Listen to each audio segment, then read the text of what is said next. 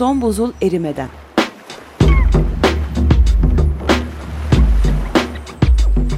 Küresel iklim değişikliğinin bilimsel gerçekleri üzerine.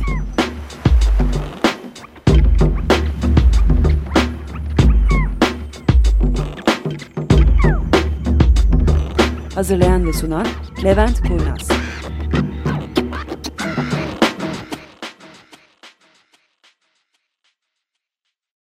Bugün 25 Ağustos 2009 Salı. Az neşeli söylüyoruz çünkü esasında şu anda kayıt yapıyoruz. Çaktırmayın.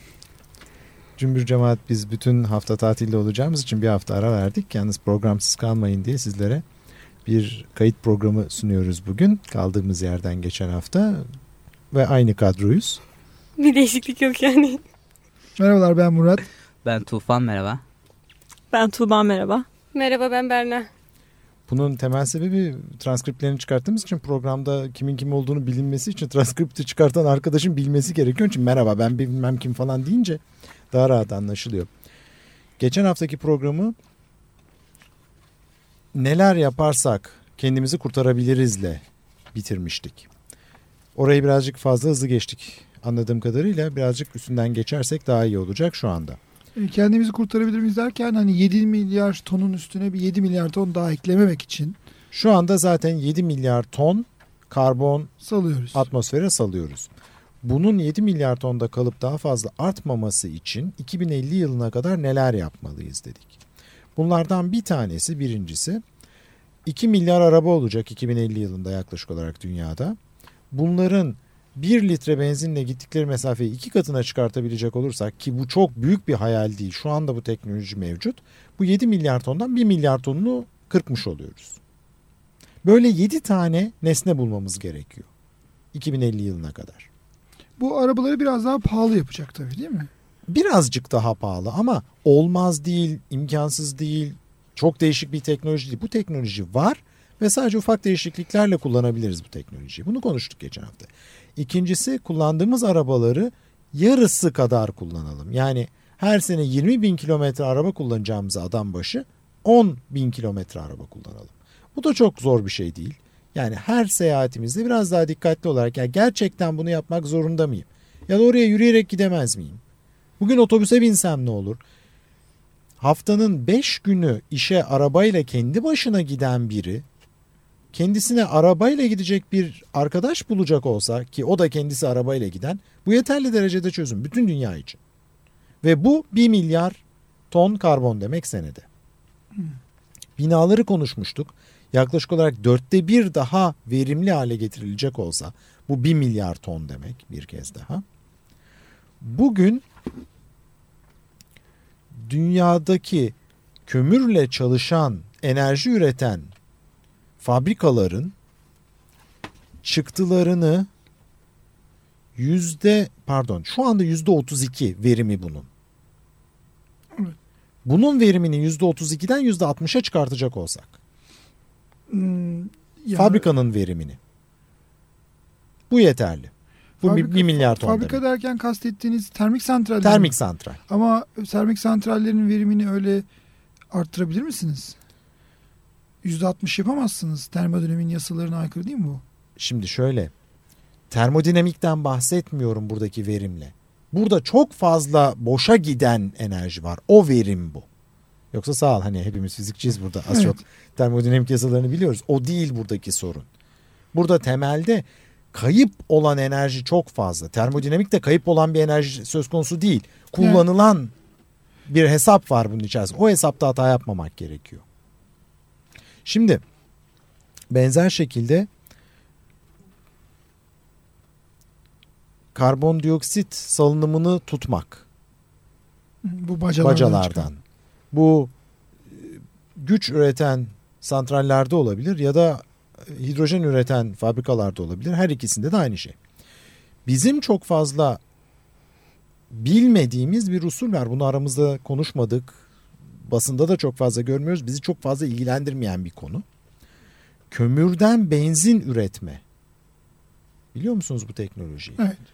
Bizde çok fazla Türkiye'de bu kullanılan bir şey değil. Çok fazla bizi ilgilendiren bir şey değil ama kömürden benzin üretilebiliyor. Bu teknoloji özellikle Güney, Amer Güney Afrika'da çok kullanılıyor. Çünkü onlar uzun süre e, bir dış ambargo ile yaşadıkları için bu teknolojiyi geliştirmişler. Artı bir de çok kömürleri var. Evet. Kömürden bunu gerçekleştirirken karbondioksit çıkan karbondioksit tutacak olsak Güney Amerika'da, Güney Afrika'da çok önemli bir fabrika var. Sasol sanıyorum isminde. 200 tane bu büyüklükte fabrikanın karbondioksit salınımını engelleyecek olsak bu yetiyor diyor. 1 milyar ton karbon için. Peki bu dünya dünyada bu fabrikalardan 200 tane var mı ki? Yok ama zaten yapılacak şu anda. Çünkü geçen programda ya da arada konuşuyorduk bu e, petrol tepesine ulaşıyoruz şu anda. Petrol tepesine ulaştıktan sonra artık pek çok ülke kömürlerinden Petrol üretmeye, petrol üretmeye çalışacaklar. Bunun da doğal sonucu olarak bu fabrikaların sayısı artacak. Bu artan fabrikalarda eğer bu teknolojiyi kuracak olursak 1 milyar ton da buradan karımız var. Peki biliyor muyuz şu anda kaç tane bu fabrikalardan var yaklaşık? Yani şu anda benim önümde gördüğüm hiçbir fikrim yok diyeceğim. Çünkü ya belki de sadece bir tane var bundan. Feasible. Ama artacak. Yani bu fabrikada böyle bir teknoloji yok. Olsa o fabrikada böyle bir teknoloji konusundan Ama bu fabrikanın var olması ve çalışıyor olması böyle bir şeyin yapılabilirliğini gösterir. Yap, Bir Evet. şey bir defa yapılabilirse yapılır. Başka fabrikalara da uygulanabilir. Sonra nükleer enerji. Şu anda olanın iki katına çıkartacak olursak nükleer santral sayısını bu 1 milyar ton karbon. Yani bir 100, 100 tane daha santral yapılırsa dünya Yaklaşık. çapında. Ondan sonra birazcık ilginçleşiyor. Rüzgar enerjisi üreten santrallerden bahsediyoruz. Bunda da 2 milyon 1 megawatt gücünde rüzgar santrali olursa bu 1 milyar ton karbona denk. Enerji üretiminde. 2 milyon tane 1 megawatt. 1 megawatt. 1 megawatt hiç öyle çok büyük bir şey değil. Ama şu anda dünya kapasitesinin 50 katı. Yani dünyadaki Heh, tamam işte benim karşımda olduğu için rahat konuşabiliyorum bunlarla. Dünyadaki kapasiteyi 50 katına çıkartacak olursak rüzgar enerjisi olarak bu 1 milyar ton karbon salınımına denk. Ya da şu anda güneş enerjisini elektriğe çevirme sistemlerini 700 kat arttıracak olursak. Bu da 2000 gigawatt karşılığı oluyor. O zaman bu şey demek. Rüzgar enerjisi var ama güneş enerjisinden elektrik enerjisi elde eden sistemler dünyada pek yok. Evet daha az nispeten fotoelektrik şekillerde. Sonra önce rüzgar enerjisini alacağız. Bu rüzgar enerjisinden hidrojen üreteceğiz. Bu hidrojeni benzin yerine arabalarda kullanacağız. Bu da 1 milyar ton daha. Ama tabii bu yaklaşık olarak 4 milyon tane 1 megawattlık rüzgar türbünü demek. Evet. Yani 50 katı yerine 100 katına çıkartmaktan bahsediyorsunuz. Şu anda dünyadaki bütün etanol üretimini 100 katına çıkartacak olursak o zaman benzin kullanmamıza gerek kalmıyor. Hı. Şimdi Yani duraladık. Bu da şu demek dünyanın bütün üretim alanlarının yani tarım üretimi için kullanılan alan- alanların altıda birini etanol üretmek için kullanacak olursak bir daha benzine ihtiyacımız olmuyor. evet o da e, geri dönüşümlü bir şey sonuçta. Kendiniz üretiyorsunuz. Karbondioksiti çünkü bitkiler havadan alıyorlar. Evet. Ama muhakkak ki bunların da bir yan etkileri vardır değil mi? Yan etkileri var yani. E şimdi şöyle dünya nüfusu her Aç. geçen gün daha fazla artıyor. Açlık. Bu nüfusu beslemek için yiyecek gerekiyor ve Evet. biz altıda birini artık yiyecek için Tarım değil enerji için. benzin için kullanıyoruz. Bu Hı korkunç bir şey. Yani yeme ama e, Araba kullan. araba kullanmak istiyorsan aç kal. Yok ama hani sadece bunun için demedim mesela nükleeri de düşünürsek ya da rüzgar rüzgar türbinlerini de düşünürsek bunların yine bir şekilde yan etkileri var tabii değil mi? Rüzgar türbinlerinin çok fazla yan etkisi yok Hı. maalesef.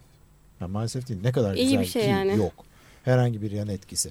Şimdi buna karşı çıkan insanların iki tane sebebi var. Bunlardan bir tanesini kitapta da okumuştuk. Kuş. Ee, Kuşların e, göç yollarını etkiliyor. Ya yani biz öldükten sonra kuşlar kaldığında kuşlar daha mı mutlu olacaklar? Evet. Ha doğru. Ama öbür tarafı var. e, önümüzdeki manzarayı kesiyor. Hı. Ben inanılmaz güzel bir manzara olarak görüyorum bunları her geçtiğimde çevrelerinden bu rüzgar türbinlerinin. Bir takım insanlar manzaramız gidiyor diye bunların yapımına engel oluyorlar. Ve böyle, var böyle insanlar. Hani kuşlarla sempati duyabilirim de manzaraya artık Evet yani. ne diyeyim yani. Ondan sonra sondan bir önceki e, ağaç kesimini engellemek. Bu yaklaşık olarak ağaç kesimini engelleyecek olsak tropik bölgede Amazonlarda. Amazon'da yarım gigaton karbon yani yarım milyar ton karbon bir de her sene 300 mega hektar alana 300 milyon hektar alana yeni ağaç dikiyor olacak olsak ki bu şu anda dikmekte olduğumuz ağacın iki katı yani çok korkunç rakamlar değil bunlar. Değilmiş, evet. Yeterli bu 1 milyar ton karbonu yırtmaya. Bir de son olarak geçen hafta konuşmuştuk.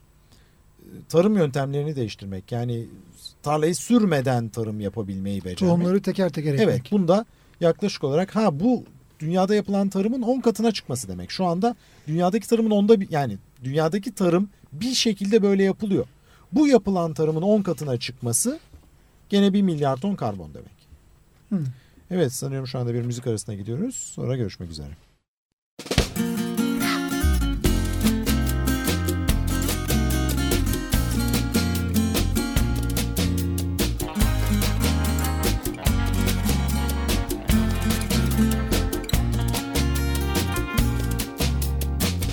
Talismán de tu piel me ha dicho que soy la reina de tus caprichos. Yo soy el as de los corazones que se pasean en tus tentaciones. El talismán de tu piel me cuenta que en tu montura caerán las riendas. Cuando una noche de amor desesperados caigamos juntos enredados,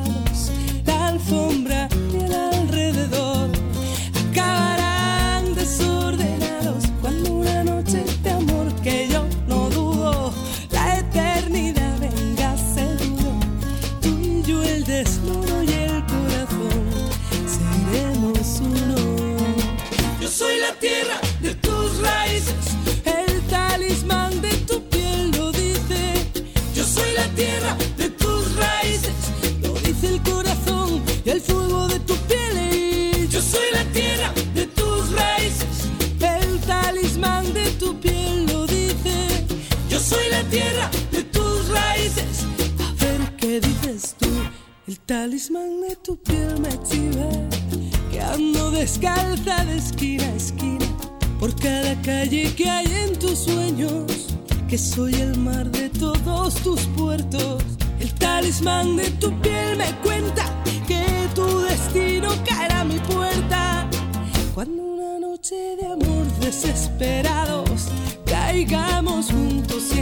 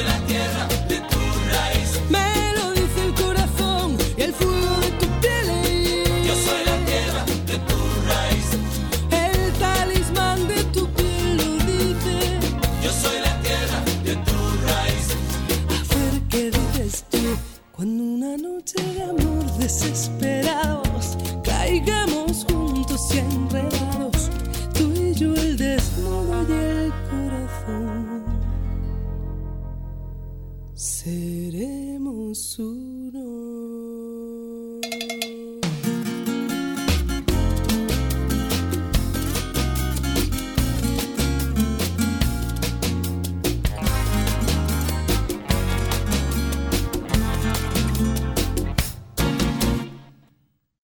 Müzik arasından sonra benim elime ilginç bir belge geçti.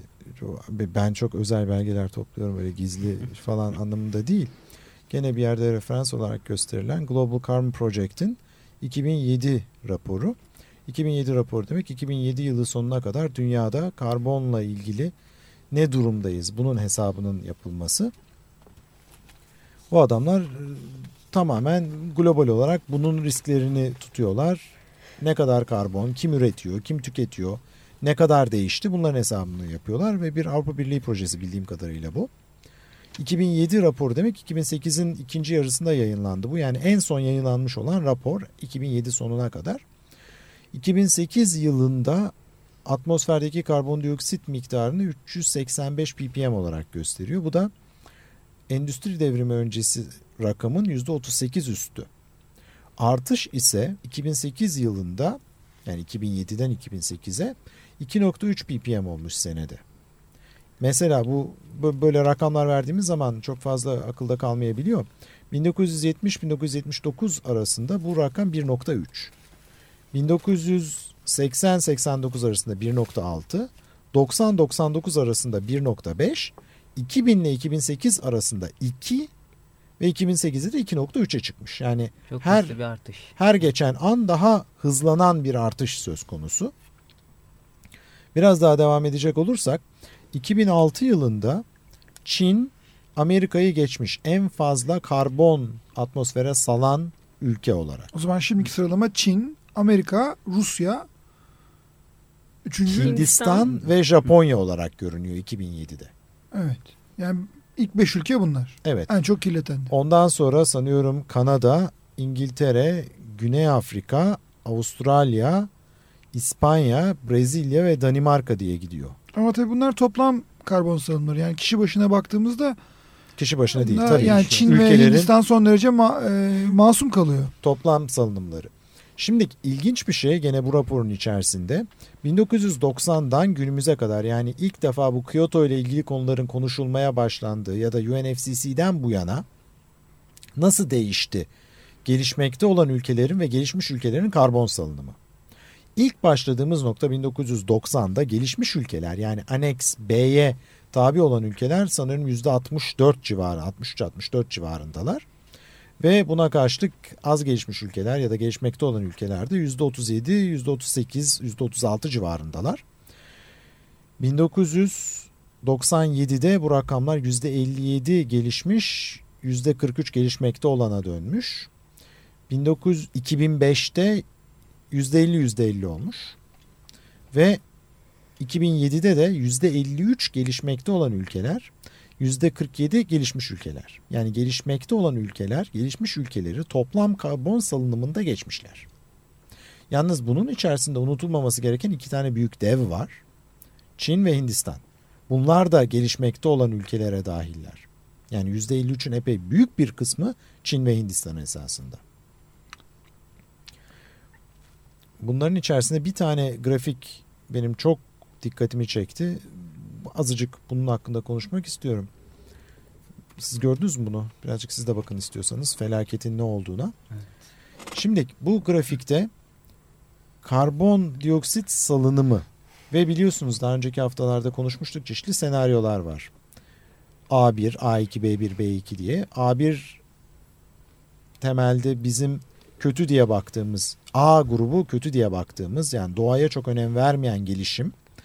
A1 buna karşılık bilgi alışverişi yapılan, A2 bilgi alışverişi yapılmayan, B1 doğaya önem veren ve bilgi alışverişi yapılan, B2 doğaya önem veren ama bilgi alışverişi yapılmayan senaryolar. O zaman en iyi B1 en kötü A2 gibi sanki. Evet. Bunların içerisinde yalnız bir tane A1 kötü senaryosu var. O da e, kötü bir şey yaptığımız zaman bu kötü şey bilgisini de paylaşıyoruz.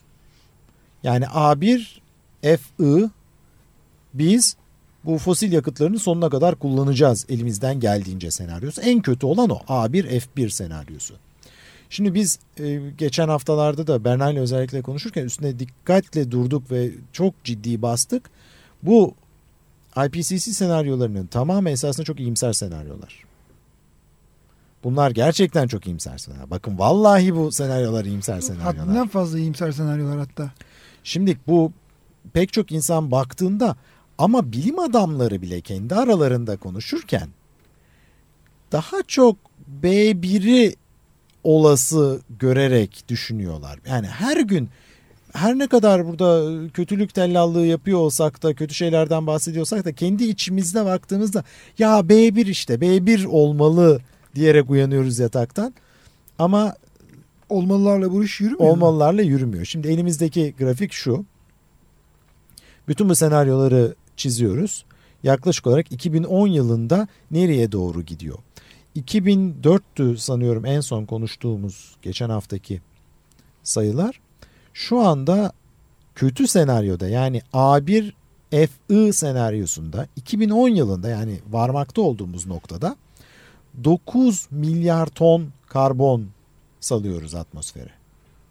Evet ama 9 milyar ton şu anda salıyor muyuz? Hayır o senaryoya göre Evet. 9 milyar ton salıyoruz. En iyi senaryoya göre de ki bu A hat o bile değil. B1 senaryosunda bile 8 küsür milyar tondayız. Gayet ilimsel senaryolarda. Eğer bu G8 başkanlarının dediği gibi biz bunu 2 derecede stabilize edeceksek 2010 yılında bu sayının yaklaşık olarak 7,5 milyar ton olması gerekiyor. Şimdi bunlar tabii havada kalan şeyler. Ben bir defa daha geçeyim. En kötü senaryo 9. En iyi senaryo 8.2 olması gereken esasında bu kadar konuşmanın üstüne olması gereken 7.5. Var olan Şimdi var olan tabii 2010'luğa daha gelmediğimiz için bilmiyoruz. Ama 2007 yılına baktığımızda ya da 2008 yılının raporuna baktığımızda olmakta olan salınım en kötü beklentiden bile kötü. ama biz dememiş miydik yıllık salınımız yaklaşık 7 milyar ton civarında diye. O 2004. Yani onların hepsi eski rakamlar. Hmm. Yani o üstüne basa basa o rapor 2004 yılı da o makale 2004 yılında yayınlanmış bir makale. O nokta için 7 milyar ve bundan azaltmak için 2050'ye kadar ne yapılması gerektiğini konuşuyordu geçen hafta. O zaman ben geçen hafta demiştim hani ben bir makale okudum. 10 Günümüz milyar. salınımız şu anda 10'u geçmiş durumda diye. İşte onu geçtiği daha burada pek yok. Ama 10 geçilebilir bir sayı gibi duruyor. Yalnız bir tek şey gerçekten bu Kyoto'nun uygulanmasıyla en kötü senaryo tutturulmaya başlıyor yavaş yavaş her geçen gün. Grafikten onu görüyoruz. Bu grafiği notların arasına koyarız internete. Ondan sonra zaten çok fazla devam etmemize gerek yok. Ne vardı burada? Biz öldük kısmını konuşuyoruz ama Yani Kyoto'yu yaparsak bile hiç olmazsa en kötü senaryo gerçekleşecek. evet Kyoto'yu şu anda yapmazsak çok gerçekleşmesini beklediğimizden de kötüler gerçekleşecek. bu temelde en büyük sorunumuz şu anda. Kyoto yani herkese karşılık e, pardon tam pardon ben bir şey söyleyeceğim diyordum aklımda aklımda aklımda. Avustralya sanıyorum geçtiğimiz hafta ben e, açık gazetede bulamadım belki yani ben atladım büyük ihtimalle. Kendi hükümetlerinin ortaya koyduğu iklim değişikliğine karşı çalışma yasasını reddetti meclis. Gerçekten mi? Evet. Avustralya bu durumdan en kötü etkilenecek ülkelerden bir tanesi. Ancak bunlar bu yasayı kabul etmediler meclislerinde. Ve kabul etmemeyi sağlayan iki grubun el ele çalışması. Ve inanamayacağınız iki grup.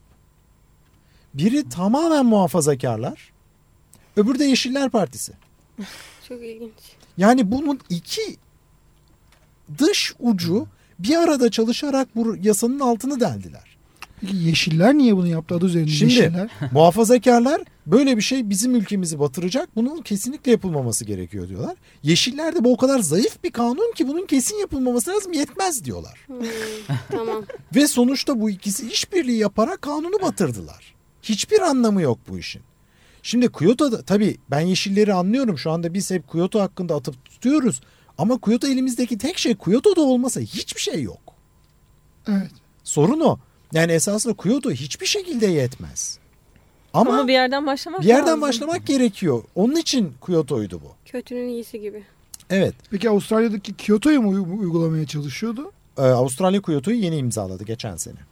Hayır o değil. Bu yasa. Bir sonraki. Yani Kopenhag'a onunla hazır gidelim diye. Tabii bir takım devletler bununla çalışıyorlar. Türkiye hariç. İnşallah Kopenhag'da göreceğiz Türkiye'nin ne olduğunu. Evet. Gelecek hafta görüşmek üzere. Hoşçakalın. Hoşçakalın. Hoşçakalın. Haftaya görüşmek üzere.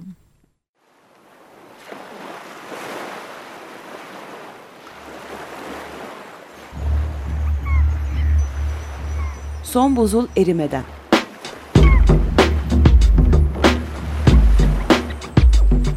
Küresel iklim değişikliğinin bilimsel gerçekleri üzerine.